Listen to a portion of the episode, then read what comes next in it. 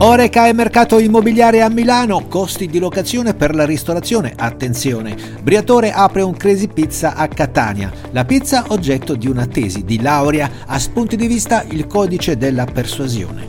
Oreca Short News è offerta da Lete, capolavoro su tavola.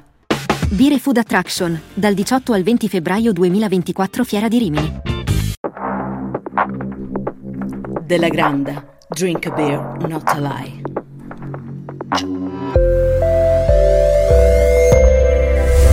Buongiorno e ben trovati nel podcast di Oreca Channel Italia. Oggi parliamo del mercato immobiliare dell'Oreca Milano. Cominciamo con il dire che se una volta c'era la Milano da bere, oggi c'è anche quella da mangiare. Nel capoluogo lombardo infatti la ristorazione è più che mai in trend. I riscontri questa volta sono di origine immobiliare. Secondo l'osservatorio degli immobili commerciali presentato da Tecnocasa, le nuove aperture commerciali a Milano riguardano principalmente ristoranti o attività legate al consumo di cibo fuori casa. Un aspetto significativo è l'avanzamento della ristorazione anche in zone tradizionalmente dedicate all'abbigliamento come via Torino, ma il cuore della ristorazione è in zona Navigli dove i canoni di locazione possono raggiungere i 70.000 euro all'anno per 100 metri quadri. Cambiando zona su Corso Vercelli e in altre aree come in via Belfiore, piazza Piemonte e via Marghera, i canoni per la ristorazione a Milano possono arrivare fino a 100.000 euro all'anno per 100 metri quadri.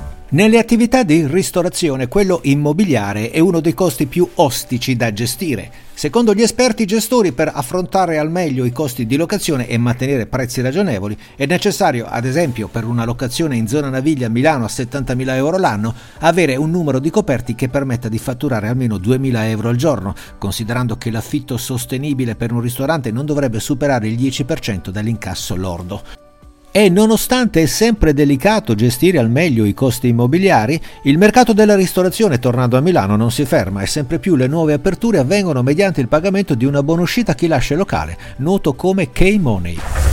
Chi invece pare non abbia problemi di costi di gestione è Flavio Briatore, il quale fra le tante attività che gestisce c'è anche il Crazy Pizza, locale che ha scatenato non poche polemiche legate ai prezzi delle pizze in menù, decisamente fuori mercato. Polemiche che non preoccupano per nulla Briatore, visto che ora Crazy Pizza ha aperto un nuovo locale per la prima volta nel sud Italia, in Sicilia, precisamente a Catania. Vedremo se i siciliani impazziranno per il Crazy Pizza.